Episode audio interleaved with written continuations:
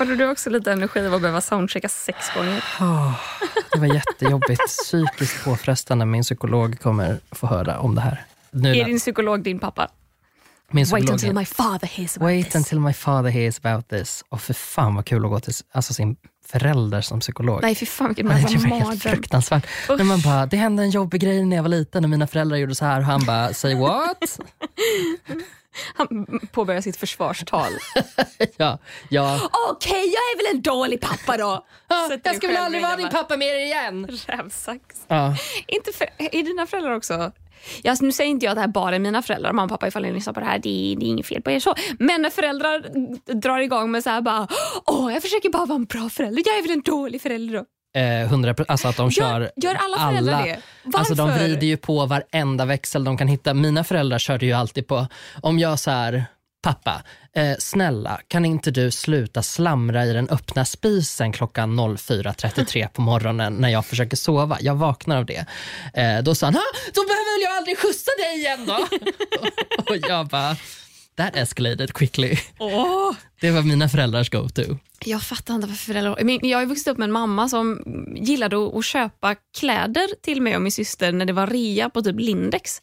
Det var ju bara det att när man, när man var typ 14 år och mamma kommer hem med en Lindex-påse och ett pillemariskt leende och säger Klara, Kimberly, kan ni komma till köket en stund. Och stolt visar upp två stycken liksom blåa t-shirts med fransiga ärmar och katttryck på bröstet och, och, och, säger titta vad jag hittar på rean på Lindex. Och jag och Kimberly tittar på varandra och tänker det här kommer vi aldrig bära i hela våra liv. Eller kanske den dagen vi känner för att bli fysiskt mobbade på skolan. Kanske då, men annars nej. Och så tackar man så himla snällt för man vill inte vara otacksam och så lägger man det sig längst in i sin garderob och så ser man det aldrig igen. Förrän typ två månader senare när mamma frågar har du inte haft på dig din blåa t-shirt med kattryck? Och man säger nej mamma, jag tror inte att jag gillar den. Det är inte riktigt min stil. Och mamma blir jätteledsen och upprörd och säger varför sa du inte det när jag kom hem här? Nu har jag ju lagt hundra kronor på den här t-shirten. Jag, jag kunde bara låta Nästa gång ska jag bara låta den hänga. Nästa gång, nästa gång köper jag ingenting till er. Om, om ni inte ska ha dem på er. Klipp till. Nästa gång det är rea på Lindex och mamma kommer hem med ett pillemariskt leende och en påse och säger Klara, Kimli, kan vi komma till köket en stund? Man får en ny jävla mm, tie-dye kjol som man tänker, den kommer jag ha på mig när jag är död. Och man, tänk, man minns sist hur det gick sist när mamma blev så ledsen över att man inte hade på sig den. Och då tänker man nu ska mamma få spara sina pengar. Så man säger, åh tack mamma men, men jag tror aldrig jag kommer ha på mig den här. Nej, vad är det här för otacksamhet? Här har jag, nu tog jag en senare buss från stan. Nu fick jag vänta en timme för att jag gick in på Lindex och köpte det här till er. Är det här, är det här tacket man får? Är det, jag ska aldrig mer köpa det. Jag ska aldrig mer köpa Jag ska aldrig mer skjutsa dig. Jag kan, aldrig, jag kan inte göra rätt mamma. Jag kan inte göra rätt. Jag kan inte säga till när jag får det för då är otacksam. Jag kan inte, säga, jag kan inte låtsas som att jag gillar det för då är också otacksam. Oh! Men en av de största chockerna med att vara vuxen nu, i, i mitt gäng och liksom i, i bland mina kompisar och så där så är det ganska vanligt att man så här, att man är aldrig särskilt kritisk mot varandra. Så man har den där, åh tack mamma, eh, vilken fin blå katt-t-shirt du har köpt till mig. Typ så fort någon visar mig, om den bara, jag har gjort ett alster, jag har målat någonting, jag har, eh, jag har inrett mitt hem, jara jara jara. Mm. Eh, det är standard då att man säger, gud vad fint. Ah, ja. Jätte jättefint. Och chocken när någon inte gör det. För alltså, jag dejtade en kille tyvärr, precis, eller något år innan jag och Albin blev ihop. Och han gjorde så ganska ofta. Så om Nej. jag typ så här, jag har gjort den här grejen, titta vad fint. Och han bara, mm. och man bara, nej. Nej men så får man faktiskt inte, inte göra. Så får Nej. man faktiskt inte göra. Så gjorde han. Så får man bara göra mm. om den som visar upp det säger jag, jag, vet inte riktigt vad jag tycker själv om det här, men vad är din ärliga åsikt? Alltså, tycker du det, alltså, det är helt okej att säga att det är fult. Tyck, vad tycker du? Men, Då där... kan man säga, mm, kanske inte en favorit, men nej, enbart nej. då! När man kommer och bara så åh jag har börjat jag, jag tror jag har berättat det, det här satte ju djupa sår i min själ eftersom jag är så van att alla applåderar så fort jag liksom öppnar munnen eller gör någonting. Men jag tror jag hade påbörjat min, en tavelvägg hemma. Eh, och han var så oimponerad. Nej. Mm. Ja, det var mörkt. Det var Ja, mörkt. jag vill också bara säga då att jag fick ju omedelbart på något sätt dåligt samvete över hur odräglig jag låter när jag som 14 år blir sur över att min mamma går och spontant köper kläder till mig på rean. Alltså jag fattar hur det låter, men ta det för vad det är. Men det är ju en sjuk grej, för jag vet att så var det med, med mina föräldrar också. Om man sa att Åh, jag vill jättegärna ha den här grejen och så var man väldigt specifik med att jag vill ha den här grejen. Och så får man den i en annorlunda färg, eller det kanske inte är samma märke. Eller det. Och för dem är det samma sak och för en själv är det så här, det här är hela min identitet. Verkligen. Och, och för mig, jag relaterar så himla hårt och för mig handlar det aldrig om dyra saker för vi fick aldrig dyra grejer. Alltså, Nej, det var liksom, vi köpte vi kläder så var det på rean. Liksom, om, om, man, om man fick någon här spon- man kanske behövde liksom, någon t-shirt till sin sommargarderob för man hade vuxit ur grejer och då kom mamma hem med en lin, Lindex-påse från rean. Liksom. Det var verkligen så det var. Eh, men fan vad viktigt det var då när man väl typ skulle önska sig någonting för sin födelsedag och man sa den här, exakt den här, jag har, här har jag skrivit exakt vad det står på liksom fucking etiketten så att ni inte ska kunna ta fel. Här är artikelnummer. Exakt, Mm. ja. gå till affären med det här. Jag hade inte haft råd att vara tonåring idag för att när man ser tonåringar och alla dyra kläder folk har på sig. Mm. Jag förstår inte, var får ni pengarna ifrån? Är det bara för att vi, nu bor ju vi här Ja, och vi 100% bor, Stockholms kids. det kanske är Stockholms Jag- jag kids är så att det alltid har varit så. För det kommer jag ihåg att mina liksom så här, lite coola kusiner från Stockholm, när de, eh, kommer du ihåg JL-tröjorna? Det var JL? hoodies, det kan ha Ja, varit lite kanske. för tidigt för dig. Du Eventuellt kanske att var lite för liten då, men Mm. ja, back in the day så, så var det liksom huvtröjor i ganska skarpa färger och så var det liksom ett jättestort JL, alltså Mm. J Lindeberg märke på. Liksom. Och de var ju svindyra, det kostade liksom över en tusenlapp att sätta det på någon liten 13-åring. Liksom. Det hade ju inte gått hem på landet där jag Nej, eh, kom ifrån. Liksom. gud nej. Och det finns, jag tror att i varje stad slash tätort så finns det ju rikare områden. Och jag tror att Stockholm blir någon form av bara unikum av rikedom på något sätt. Är du uppvuxen i Stockholms innerstad då har du fan föräldrar med para. Och Med då och- kan du ha de här jävla kläderna. N- Och när man är har- Mm. ett barn som växer, du kommer växa ur de här jävla plaggen på sex månader max. Det man har också som jag märker är en stor skillnad från landet där jag är uppvuxen. Nu har jag sagt det tre gånger i det här avsnittet. Jag är uppvuxen på landet och i Stockholm ser det inte ut så här. Men det är att de har inte bara para, de har kulturell para. Absolut. Så att de har stenkoll på vad som är coolt och vad som inte är coolt. Där en annan var så här, allt jag vill ha är en blå t-shirt med en kattunge på. Det fick man inte. Nej, för, men också idag har alla unga TikTok och Instagram. Och där lär de sig vad som är trendigt. Alltså, när vi var små, Gustav, då var saker trendiga i typ två år. Blev det, Ja. blev det trendigt med liksom, ankellånga kappor då köpte man sig, eller fick förhoppningsvis om man hade pengar just då, en ankellång kappa och så kunde man ha den fucking halva högstadiet och vara cool på vintern. Nu, alltså trender kommer och går på ett par månader. Det var ju så, alltså, typ I maj så kom det ut någon rå, eh, cerisrosa hm klänning som alla hade. Och sen tror jag jag såg i slutet på juni att folk bara "Åh, jag är så trött på den här hm klänningen Gud, alla har den så himla ute. Fa- Varför fattar folk inte att den är ute? Man bara, hur gick det på Vilken- en och en halv månad? Okej, vi måste backa bandet. Vilken rosa klänning är det? Är det den med ballongärmar Ja. i, ja, i Är bomull? Lite, är lite så här, eh, stift. Som... Eh, Tyg. Åh Gud, vad heter, vad heter den? Eh, Camilla Thulin heter hon. Som har designat massa eh, scenkläder i alla tider och liksom Okej. klänningar och det är mycket glitter och glamour. Liksom så. Eh, hon, är, eh, hon är toppen. Hon eh, gick ut och var ganska kritisk mot att den kostade så lite. Hon var så här, bara materialkostnaden i en sån här hel lång klänning. Eh, jag tror att hon sa att hen, om, om hennes liksom, ateljé skulle göra den skulle den säljas för 3000 medan H&M sålde den för 199, någonting sånt. sånt, sånt. Mm. Yes. That's insane. Ja. Mm. Det var sommarens klänning det. Ja, och den var också otrendig efter en månad av sommar. Mm. Enligt sociala medier. Enligt SOSMEDS. Ja. Gustav, det är officiellt höst. Det har slagit över från augusti till Va? Just det. Vi tar det igen. Det har slagit över från augusti till september och hösten är officiellt inledd. Berätta för mig, Klara. Hur ser dina planer ut? Ja, men alltså, jag skulle vilja hävda att det här är det verkliga nyåret. Det finns det kinesiska nyåret, det finns eh, 31 Det december moderna nyåret och det finns det verkliga nyåret. Alltså idag. Idag. Grattis. Grattis, gott nytt år! Ja, gott nytt år! Det är nu man liksom kommer tillbaka efter en lång sommar. Man har förhoppningsvis vilat ut sig lite. Man har förhoppningsvis fått lite kanske solbränna eller ljusa slingor i håret. I don't know. Man kanske har gjort något kul. Man kanske har badat i alla fall en gång. Om man inte är en badkruka då kanske man har känt på vattnet och tänkt fy fan i jävla helvete aldrig i livet.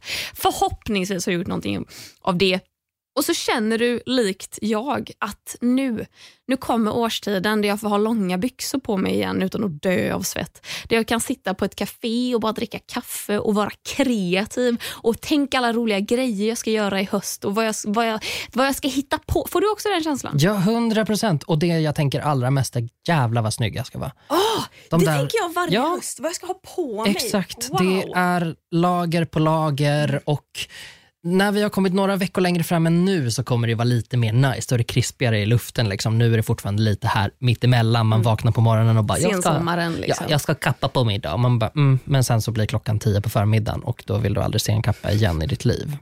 Särskilt inte en ankellång kappa Nej. eller vad du drog för exempel tidigare. Nej, alltså det är ju om en månad typ i oktober. Början på oktober, då är det ju som bäst. Mm. Tio dagar där när eh, träden ändrar färg och eh, när det bara är perfekt krispig kyla. Ja. Och, Ja men precis, jag, och jag älskar ju det så himla mycket. Din höst i år kommer ju bli ganska annorlunda än hösten förra året. absolut. För då kom ju du hem från Fiji. Yes. Det var så konstigt tyckte jag att lämna mitt i sommaren och komma hem och så plötsligt har alla mycket kläder på sig och det är kallt i luften. Ehm, men, men för att besvara din fråga vad mina planer för hösten är så har jag ju typ inga. Just PGA, Miss Rona. Eh, och jag är så innerligt urbota trött på corona så som alla andra också är. Men ehm, jag, jag inbillar ju mig då som jag gör varje nyår, att jag ska ta den här tiden och göra någonting av den. Och Den har inte jag känt i coronatider förrän nu. Och Jag tror det är för att jag har ändå haft sommaren liksom i någon form av blickfång. Att jag har tänkt att då ska jag ta det lugnt. Jag ska inte göra, jag ska inte ha några måsten. Jag ska bara bada hela sommaren och, och cykla till ställen och, och titta på gräset. Liksom. Men nu när man inte kan göra det, nu när det kommer, man kommer bli ganska låst inomhus om man då jobbar hemifrån och, och man, man, liksom, man går inte ut för man ska inte träffa folk riktigt. Det, det, jag vet inte, hur, hur... Du kommer ändå jobba på en arbetsplats höst. Jag har ju faktiskt en arbetsplats som jag går till och där förvisso de flesta jobbar hemifrån fortfarande för att det är fortfarande rekommendationen att man ska göra det. Eh, Jag och mitt team eh, är på, på plats eh, många, många dagar i veckan. Inte alltid, liksom. man, man kommer och går lite eh, och försöker att undvika kollektivtrafik och jada, jada, jada. Eh, Så att jag har ju mina rutiner ganska satta där, vilket jag är jätteglad för, för att det passar mig utmärkt. Det är verkligen så bra. Och min balansgång i höst kommer ju vara precis som vanligt att försöka balansera då tid för reflektion och återhämtning med roliga sociala grejer. För att vi vet ju alla att om det blir för mycket roliga sociala grejer så tycker jag att det är fruktansvärda, tråkiga, hemska eh, sociala grejer. Eh, så det, det är liksom så här, jag tar ju alltid lite nya tag där och bara, men nu ska jag lära mig mig själv. Så det är höstens fokus I guess. Jag har jättemycket roligt, alltså sådana små eh, saker inbokade och titta på lite museer och sånt där. För att jag tänker ändå att det, det jag vill göra är att, att ha kvar uppfinningsrikedomen som ändå dök upp under sommaren någonstans. Försöka bottna lite grann i att vilja vara lite själv igen. Att så här, för det tyckte jag var så skönt med, med coronavåren, att så här, det var typ standard att vara själv. Du vet när alla memes började komma om introverta som säger yay, sign me up. Liksom. Så, det fanns en, en ganska härlig eh, botten i det där tycker jag, där man em, inte bara Ja, där man förväntades vara hemma och typ själv och använda sig av sitt eget huvud för att göra saker. Pussel, eh, Åh, gud, pussel. liksom sköt i höjden och började sälja så här 300% av vad de brukar göra. Ehm, så lite sånt vill jag göra i höst. Jag känner, jag, det här med sociala grejer känner jag helt tvärtom. Att jag känner mig helt, jag, jag är mättad liksom. Du är med klar? I, i mitt introverta häng. Um, och Jag lever ju i en relation med en tjej som är väldigt rädd för corona och då blir det ju liksom att man för hennes skull inte har så många sociala kontakter och eh, då kanske någon som har tittat på min Instagram säger så här, men vadå Klara, det ser ut som att du träffar folk lite hela tiden. Och man bara, nej det gör jag inte. Det är bara det att typ, till skillnad från gemene man som kanske lägger ut typ en tiondel av allt de gör var tionde sociala sammanhang är värd att lägga ut. Jag lägger liksom ut varje gång jag hänger med någon överhuvudtaget. för att jag är så lycklig över att få se andra människor. Man bara, åh herregud, ska vi ta en bild för att komma ihåg detta unika tillfälle? Jag är, jag är så svältfödd på sociala relationer. Mm. Jag älskar att umgås med folk och det är som att jag vill gråta varje gång man säger hej då. För att jag tycker det är så jobbigt att inte vara social riktigt. Och, och, och, så det ser jag fram emot i höst och jag blev fan taggad på att pussla. Och jag, jag undrar hur man gör för att... Jag tänker varje nyår, alltså verkligt nyår men också varje modernt nyår då, där i januari, att jag vill bli mer kreativ. Men jag lyckas fan aldrig knäcka koden.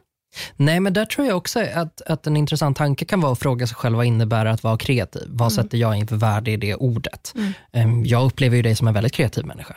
Men du är tror... kreativ hela tiden. Du är kreativ i de små sakerna. Mm. Alltså, och samtidigt som du jobbar med ett kreativt yrke. Så att det är lite så här, ja, vad tänker du dig? Ska du göra liksom Ja. Jag, vad är det du vill åstadkomma? Alltså jag tänker så här, jag tycker jag är kreativ på sin höjd när jag skriver en rolig Instagram-caption.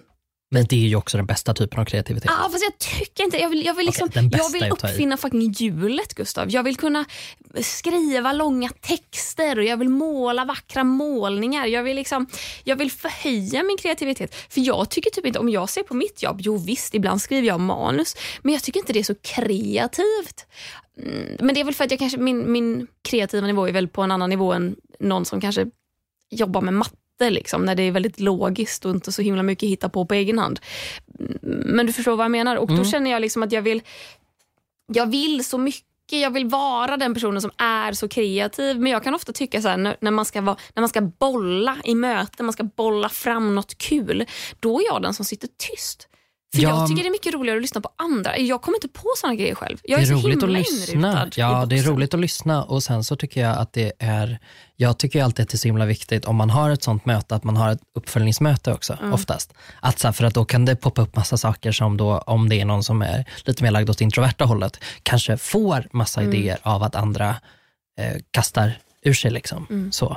Eh, då är det så bra att fånga upp det. Liksom. Ja. Men jag, jag, tror jag blir så materialistisk också när jag ska vara kreativ. Att jag har ju gått och köpt verktyg mm. för att vara kreativ, Gustav. Jag har ju gått och köpt en bok som jag, inte, jag minns inte vad den heter, men det är en sån kladdbok. Liksom. Och så är det typ 365 kreativa övningar. Mm.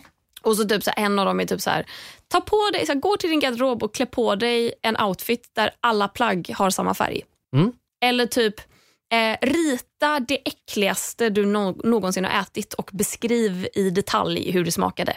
Ha. Och så sitter man och ska göra det. Och Det tänkte jag skulle göra mig kreativ. Men den boken har jag ju liksom glömt bort. Den ligger på mitt skrivbord under typ fyra räkningar. Mm. Och så har jag köpt mig en, har jag, har jag nämnt det här i podden förut? Att jag har köpt mig en, eh, en skrivplatta. Nej, det tror jag inte. Det, det tror jag inte du har nämnt uh, utanför podden heller. Nej, jag tror jag köpte den på vår poddsemester och vi har inte hunnit ses så mycket i sommar. Nej. Så, nej. Men det gjorde jag också. att det finns som en, tänk, Den ser ut som en surfplatta men den har ingen surffunktion. Inga appar, ingenting. Den är till för att skriva och rita på. Mm -hmm. Och den kan då, Det den kan göra är att typ göra om din skrivna text till ett Word-dokument. Typ. Yes. Eller du kan mata in pdf eller böcker i den och så kan du klottra i texten. Liksom. Hur bra funkar den funktionen? Och eh, skriva? Har du testat? Jag har inte testat den, men det här är, den, ja, om man vill det här är ju inte reklam på något sätt, men den heter Remarkable. Och Jag såg när Remarkable 1, alltså den första, kom ut. Det var en sån Kickstarter-kampanj. Och Jag bara wow, vilken kul grej, men fuck vad dyr den är. Jag kommer inte att köpa den. Sen fick jag upp en annons det var väl typ någon annonsalgoritm som såg att jag var inne och kollade på ettan. Att nu finns Remarkable 2 och den är så här mycket snabbare och så här mycket bla bla bla. Och typ, du fick jättebra pris om du um, förhandsbeställer den. Så jag får mm. den i november. Eh, men för typ mindre än halva priset mot vad den hade kostat om du köper den i november. Eh, så eh, jag var bara, ah, typ, den ska jag köpa för i höst ska jag vara kreativ. Och så är det som att jag typ längtar efter att jag ska få den för att jag tänker på allt kul jag ska skriva och rita och sen kommer jag på att jag kan fan inte rita. Och vad ska jag skriva på den? Jag kan inte skriva liksom min nästa roman för hand. Alltså, jag, jag känner mig så kvävd av min egen önskan att vara kreativ. För allt jag vill är att bara vara en kreativ människa. Och det är här min poäng ligger. Fundera över vad värdet är i att vara kreativ. Vad är det du vill åt? Vill du vara en person som gör mycket saker? Ett, du är redan det girl. Alltså, Fast jag vill ha mer. ja, mm, men det, är- det är intressant. Men då kan man ta en liten annan approach på det. Ja. jag, jag tänker så här, en sak som man kan passa på att göra, och jag vet inte riktigt hur det ser ut med Miss Rona, men kurser kan man Mm, gå. just det. Eh, Jag brukar alltid anmäla mig till lite universitetskurser på distans, bara för att ha och liksom välja, Mm. välja från. Jag ska läsa en kurs i färglära Mhm. i höst, om hur färger påverkar oss, typ i offentliga miljöer och hur Ja, eh, vi- vilken färg som ska få en att vilja göra vad. Oj, vad Varför har, mm, McDonalds har ju rött och gult för Ja. att det är två färger som är förknippade med hunger. Ketchup och senap. Ketchup och senap, absolut, men också förknippade med att de färgerna gör oss hungriga. Är det sant? Yes. Varför det? Jag, Det det återkommer, lära jag återkommer när jag har 7,5 HPD. Så det, det tycker jag är en bra genväg till att vara kreativ. Mm. För att då kan man sitta och browsa lite på sommaren och säga mm, det här kan vara kul. Oh, medeltida kloster, absolut vi tar det. Och så, eh, så kan man antingen haka på en sån kurs eller så står man över. Alternativt att man bokar en, en riktig kurs. Och Det är här jag blir osäker på hur, hur benägna folk är att faktiskt Ja, samla det. människor och ta kurser. Men en tecknarkurs, eller en drejkurs, eller en silversmides... Det är svindyrt med silversmide, men en silversmideskurs om du vill vara hipp på Södermalm. Men färgkursen, är det på distans då? Yes, det är på distans. Och då, sitter, då köper du böcker och sitter hemma och läser? Ja, kort sagt ja. Mm, Och så ja. skickar du in dina uppgifter? Precis, det är en onlineplattform där man loggar in och skapar ett litet konto så får man fylla i sina uppgifter där. Yes. Men är det här någon sån, alltså är det här liksom, var läser du det här? Jag vill minnas att det här är vid Borås universitet. Okej, ska så gå. man kan liksom gå in på den här antagning.se Yes. och hitta alla de här. yes. Åh gud, ja, men det här är ju sånt jag drömmer om men, men inte, inte vågar. För Nej. att jag aldrig har pluggat någonting och jag vet inte hur man gör och jag blir jätterädd.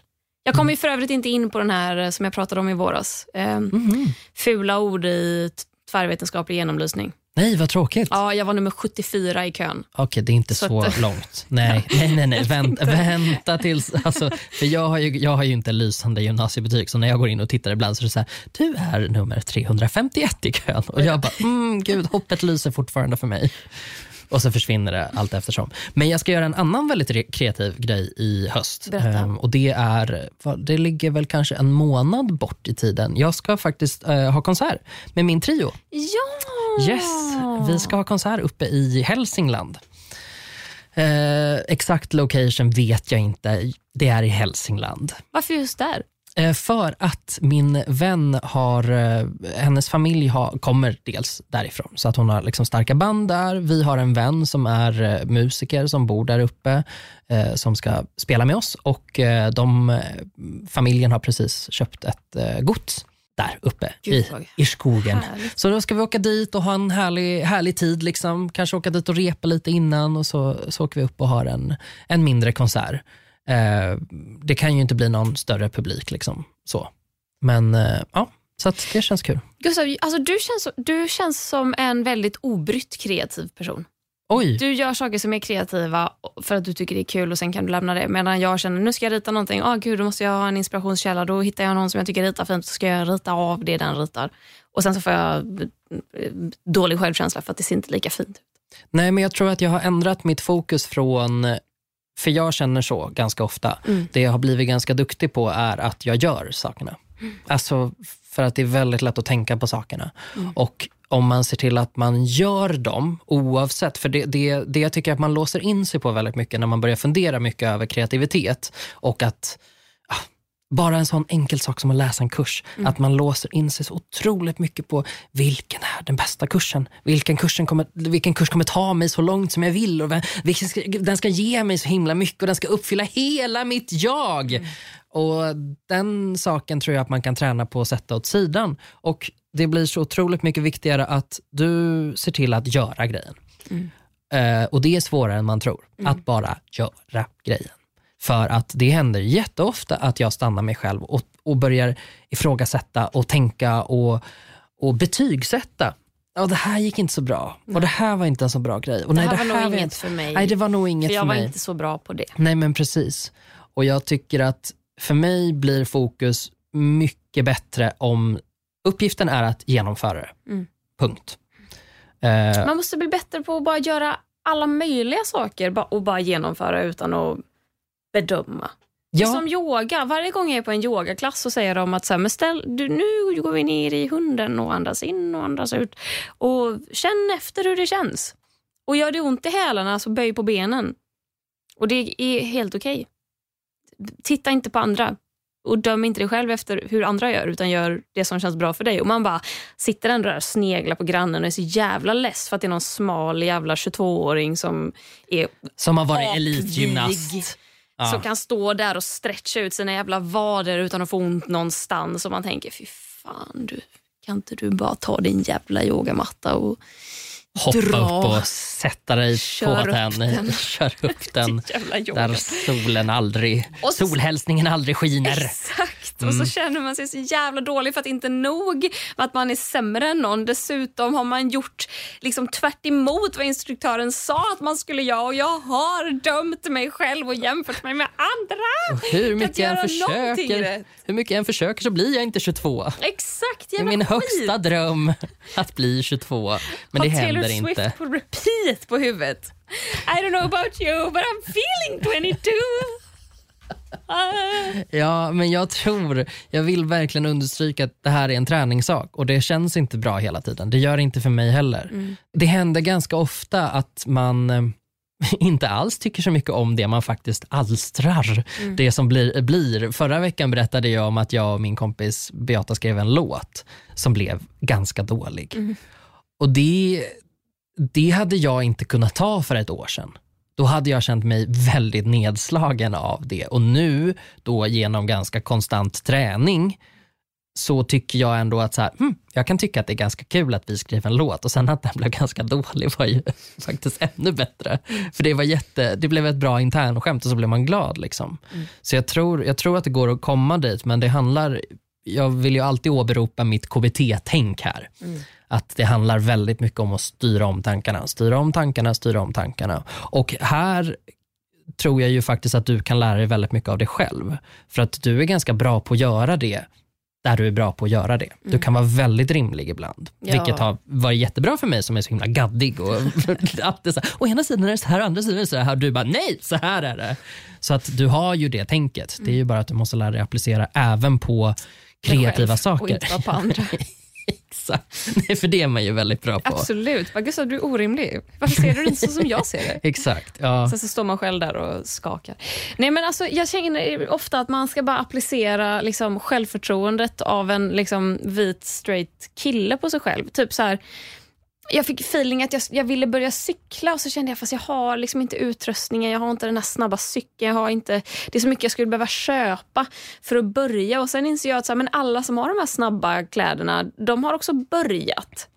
Och framförallt de här som cyklar snabbt i Stockholms innerstad, de har väl förmodligen inte liksom börjat på landsvägar för att sen flytta in det i stan. Som att det skulle gå snabbare och vara effektivare träning där. Nej, det är ju män som har kommit på att de vill cykla till jobbet och så köper de på sig all sån jävla gear och så kör de. Jag vill också bara köra. Eller typ, Ja. Jag läste på Instagram, det var någon, eh, nu ska jag inte outa vem det var såklart, men det är ju någon som berättade om sin pojkvän som är en sån mediapersonlighet som hade så här studerat, och, och det är klart att man använder ordet studerat när han har typ läst så här Wikipedia-artikeln och två andra sidor om en viss eh, så här lyrikkonst, att du ska skriva så som man kan skriva i prosa så kunde man skriva på något annat jävla märkligt sätt. Och Det hade han studerat och sen hade han skrivit en novell på det här sättet att skriva. Och Det var så imponerande. Och där sitter man och bara, men hur fan kunde han behärska det efter att ha studerat det i en halv dag? Liksom? Men han bara körde. Och jag kan, En del av mig föraktar det och en annan del av mig är avundsjuk och känner varför kan inte jag då bara studera någonting i 45 minuter och sen bara kasta mig ut? Men det är väl en ganska bra målsättning för hösten 2020 att närma oss ett självförtroende alla straight snubbe i medelåldern. Mm. Kanske. Verkligen. För att det finns inte så himla många Ja, Jag vet inte, det är, det är någonting, det, vi har någonting att lära av dem. Mm. Det här är the one thing som vi vill ha från dem. Resten kan de behålla. Har du, har du andra planer för hösten? Jag har ett fåtal planer för hösten. Allt kan ju flytta, flytta på sig, men ett fokus som jag har bestämt mig för att ha, som så här, det är väl inte en plan. Alltså det är inte så att så här, jag ska göra en sak och, och, och sen så är jag klar dagen efter. Eh, utan jag eh, är väldigt, väldigt taggad på att bli eh, bättre på mitt jobb. Har jag taggat igång på otroligt mycket. Eh, jag jobbar ju med en så sjuk sak som retusch, vilket är, alltså det blir ju som kognitiv dissonans där, när man bara, va? Jag trodde du stod för bra saker. No bitch, I don't. Eh, Gustav, 20 år, tyckte att retusch var jättekul och pluggade till det och här är jag nu. Eh, men det jag vill bli bättre på är då bland annat det här med färgläran som, som är en kurs som jag går på min fritid men som jag ändå kommer kunna applicera på mitt jobb och, och lite grann hur jag tänker in, inredning och sådär. Eh, men jag eh, börjar bli väldigt intresserad, eller har blivit väldigt intresserad av hantverket som ligger i mitt jobb. Mitt jobb som retuschör härstammar ju från det, mörkrummet. Så det jag gör är ju något slags digitalt mörkrum. Eh, retusch kan ju användas på ganska otrevliga sätt som vi har sett på alltså alla reklamkampanjer ever, vilket eh, bland annat är en av anledningarna till att jag jobbar inom ekom, så att jag jobbar där jag inte behöver göra sådana saker med modellers kroppar för att bara friskriva mig lite från, från hur illa det låter att jag jobbar med det. Jag har faktiskt gjort ett medvetet val om det.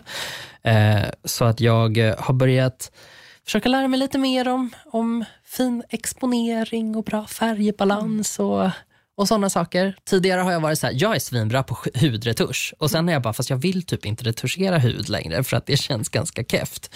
Så blev jag tvungen att bara, åh helvete, nu måste jag bli bra på andra saker också. Så att där någonstans är jag och det tar ganska mycket kraft och energi att ha ett sånt fokus och att jag då någonstans också förstår att nu ska mitt jobb verkligen ta framsätet i min hjärna på ett sunt sätt. Eh, jag vill verkligen vara där när jag är där och, och, och verkligen anstränga mig för att, för att liksom göra mitt bästa. Liksom. Eh, så det, det är faktiskt en sån sak som jag tror kommer ta väldigt mycket tid nu i höst för mig. Eh, och så får vi se om jag byter fokus där vid, vid det traditionella nyåret. För jag brukar ha lite så här terminstänk, att så här, ja, men nu är det hösten och då, då gör man en sak, och så blir våren och då blir det en annan sak. Så eh, det är typ det. Och sen så eh, tar jag hand om min privatekonomi väldigt Oj. mycket. Mm. Ehm, har lagt upp ett, ett ganska bra sparande och sådär. Och också så här, oh helvete, jag måste faktiskt lägga ner tid på det här för att förstå det och för att bli bra på det. Så det är ett annat fokus som jag också, som också så här, det tar tid. Gud. Jesus fucking Tycker du Christ. det är kul då? Alltså, Jag ekonomi... älskar ju pengar. Ja, jag vet. Men tycker du om liksom att sätta dig in i räntor och skit? Ja, det, det kan jag gå igång på ganska Ja. mycket faktiskt. Eh, För att men det, är också så här, det blir farligt om jag börjar fastna i att jag börjar förbereda mig för mycket. Men när jag väl gör, alltså så här, om jag ska förhandla om en ränta, då tycker jag att det är ganska kul när jag gör det. Och så här, får till den där sweet spoten av, åh, nu har jag förberett mig precis tillräckligt så att jag vet om du bara, du får 75 kronor i ränta på det här så kommer jag bara, ah bitch, jag vet. jag vet vad du håller på med. Eh, Så det, ja, men jag tycker faktiskt att det, det har blivit roligt. Men jag tycker också att det har krävt sin ansträngning för att det ska bli roligt. Eh, Så att jag, jag tar det inte för givet. Och Jag tror att det kommer bli trå- Jag tycker det är jättejobbigt nu efter sommaren när jag typ har slappnat av och bara såhär, nej men jag får faktiskt treat myself nu. Nu behöver jag inte ha den här skarpa budgeten. Liksom. Och nu när jag ska tillbaka liksom, till det igen, jag bara, men jag vill inte skriva ner saker i min jävla budget. Jag vill inte. Vadå, går det åt pengarna jag swipar kort? Vad är det för jävla påhitt? Eh, men det är, faktiskt, det är faktiskt ganska roligt, tycker jag. Om man gör det enkelt för sig. Men jag har ett moment of the week Ja. som faktiskt är på temat mitt jobb och eh, tema retusch. Okej. Eh, och det rör sig om känslan av att ta sig an en utmaning som man är fruktansvärt otaggad på. Ehm, för det hände mig. Och när du tänker retusch, vad tänker du då? Va, vad jag tänker att du gör på Ja, jobbet? exakt. Ja, men jag tänker mig att du sitter framför en dator och så Rätt. tänker mig att du har en sån padda och en penna Yes. som du kan så här, sitta och scrolla med och så zoomar du in och så typ jämnar du ut lite hud där och så scrollar du ut och så tar du bort en, ett hårstrå på det plagget där och gör skuggan lite sexigare. Det stämmer ju faktiskt väldigt väl. Särskilt det där med sexiga skuggor. Ja. Det står ofta Är det så? Nej, eller, Fan. ja, eller ja, I guess so. Ehm, en sak som man kanske inte tänker på är att även saker retuscheras. Mm. Det är ju inte bara människor som jag sitter och, och filar på, utan ibland så måste man också göra eh, saker som jag tycker är väldigt tråkiga. Mm. Eh, saker som jag tycker är väldigt tråkiga att göra är bland annat typ glas. Glas? Mm, glas. Titta på glasen här i studion. Här sitter jättefina, ganska stora. Det är långa glödlampor och så är det en fin, lite gulaktig glasbubbla omkring. Mm. Ehm, De är dammiga. ja, dels att de är dammiga. Ja. Tänk dig då att du ska plocka bort det, för det har inte fotografen eller stylisten gjort. Ugh. Mm, så då får du sitta där. Jag hade suttit och så- snackat skit om stylisten hela dagarna. Mm, jo, men det, och det, så kan det ju vara Det på vissa. Inte på mitt jobb, men det, det kan hända ehm, att, att man gör det. Men samtidigt som du gör det så måste du också zooma in på den här lampan i 750% och plocka dammkorn för gam, Oj, oj, dammkorn oj, ibland. Ja, det är riktigt mörkt. Och det är också de här reflektionerna som du ser. Om man tittar på, om alla där hemma går och hämtar ett glas och så tittar ni på det glaset, ett dricksglas alltså, jag vill inte att ni ska krossa en spegel och plocka fram det, utan ett dricksglas. Så ser ni att, men herregud, det, är ju här är ju jag. Det är ju en reflektion i det här glaset. Precis det händer ju också om du ställer en jävla kamera där framför. Ja, och en blixt och grejer. Ja, och det vill man ju inte se när man ska sitta och scrolla på sin hemsida. inte. Om jag ska köpa det där härliga Itala-glaset vill inte jag se någon jävla Nikon. Då vill ju jag bara se en härlig reflektion. Den reflektionen är då mitt jobb att se till att den finns. Eh, förhoppningsvis med hjälp av en duktig fotograf. Eh, så nu skulle jag göra bilder på julkulor. Också en sån sak som man tänker, va? Retuscheras de? Ja, då, det gör de Ja, sannerligen. där, de är ju speglar. Ja. Inte de matta, men de, eh, de glansiga. De högglansiga. Där ser man ju ja, allt. Absolut. Och här, när jag då plockar fram de här bilderna så går jag igenom en sån rollercoaster ride of emotions. Alltså mitt självförtroende går upp, det går ner, det går upp igen och så går det käpprätt åt helvete. Det är så många kaffepauser här där jag bara, jag ger upp, jag skiter i det här, någon annan får göra, jag går hem nu, hej då allihopa. Eh, och man liksom börjar och man börjar om och man tänker, okej men jag testar att måla lite här. Jag kanske kan måla en julkula istället. Ja men det blir jättebra. Nej det blev inte jättebra, det gick åt helvete. Och så känner man, har jag 250 000 i studielån för det här? Ja då, det har jag. Jag får måla lite till. Upp och ner, upp och ner, upp och ner. I slutändan dock, då jävlar nailade jag den här skiten. Då får jag alltså sitta och plocka bort för hand, bit för bit av reflektionen av den här kameran i den här julkulan. Och sen får jag sitta och göra någonting som heter att grålagra. Och att grålagra det är en härlig grej. Det är sånt man brukar använda på hudretusch. Då gör det så att om du till exempel har en rynka, och en rynka är ju ett hudveck, så att det vecket kommer ju vara mörkt liksom längst in och så kommer det vara lite ljust eh, lite längre ut. Och Det du gör då är att du tar din lilla penna på ditt lilla, eh, din lilla platta, eh, stora platta om du är ett proffs, which I am. Eh, och sen så fyller du i med ljust där det är mörkt på rynkan och mörkt där det är ljust på rynkan. Och voilà! Helt plötsligt har du trollat bort rynkan. Tänk dig att du gör det här för varenda rynka i ansiktet. Det här är dyr hudretusch. Billig hudretusch, då ser det ut som att någon har facetunat det. Då är det liksom, Airbrush. Ja, då är det airbrush. Då är det liksom bara... Eh, ja, då är det liksom Kim Kardashian 2009 Just. på Instagram. Där någonstans. Instagram fanns kanske inte ens 2009. Ja. Eh, kontentan av det här är i alla fall, ge aldrig upp. Absolut. Där bortom, efter regn kommer solsken och bortom regnbågen finns det guld. vad, vad är ditt guld då? Att du blev färdig? Ja, och det blev jävligt bra vill jag lova. det blev så bra. jag gick på det igen och bara ja, plockade, liksom, plockade fram det här, grålagrade det här, jobbade sjukt manuellt och hantverksmässigt på de här bilderna och de blev toppen. Det är ingen som har tittat på dem än. Jag hoppas att andra också tycker att de är toppen, men jag tyckte de var toppen. Och eh, Det är också en viktig sak att ta med sig från det här avsnittet, att det viktigaste är vad ni tycker. Skitsamma om det kommer någon och säger att det här blir jättefult. Om du är nöjd, då är det bra, Inspirational. tänker jag. Mitt moment of the week är någonting som hände ganska nyligen. Eh, jag var inne i en butik eh, idag. Och, ehm, eller du och jag var ju inne där tillsammans Gustav. Vi gick och kollade omkring. Och jag är en person som aldrig riktigt har fattat det här med... Vissa människor har ett behov av att pilla på saker. att man måste klottra på någonting för att kunna ta in information, till exempel vid en föreläsning. Säg. Eller att du måste, sådana fidget spinners. Yes. Det, det är lugnande att pilla med en sån. Jag, jag har inte det behovet. Således har jag inte heller förstått riktigt vad det är som är så lugnande med att pilla på saker. Men väl inne i den här butiken så hittade jag en studsboll.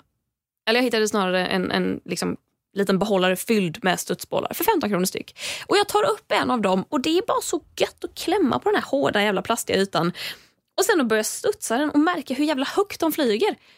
Och hur kul det är att studsa studsboll. Och givetvis köper jag den här studsbollen och sen behöver jag gå på toa och jag studsar den hela vägen till toaletten. Och ibland när den studsar ifrån mig så tar jag små hoppsasteg efter min nya studsboll. Och jag tänker, gud vad kul. Jag har liksom inte ägt en studsboll sedan jag var tio kanske.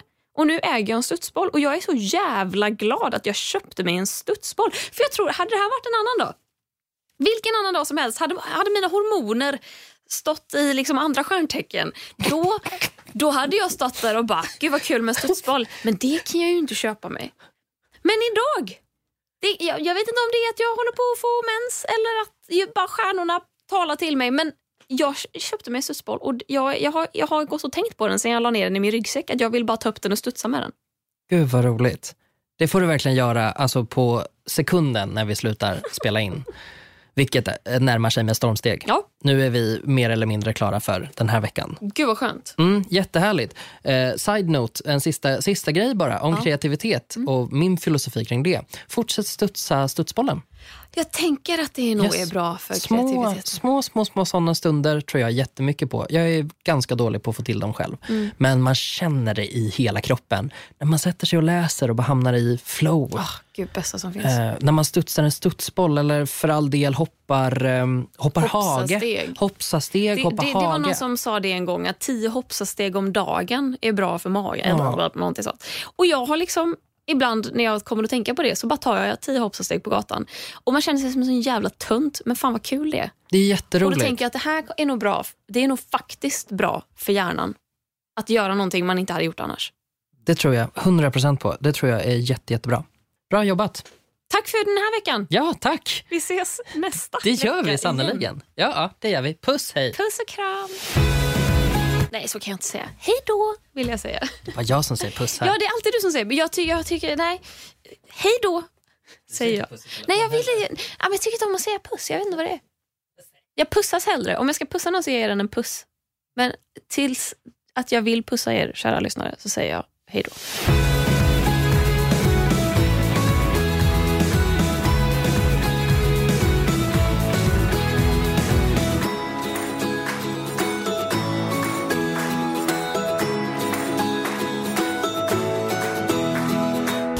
Produceras av I Like Radio. I like radio. Titta, han gör det! 1-0 till French Hotdog! Vilket smakfullt mål! Nu startar fotbollsfesten på Circle K. Välj mellan massa goda dressingar till din French hotdog som smakar lika gott som en perfekt glidtackling. Köp en french för 35, två för 59 eller fyra för endast 99 kronor. Vilken är din vinnare? Vi ses på Circle K i sommar.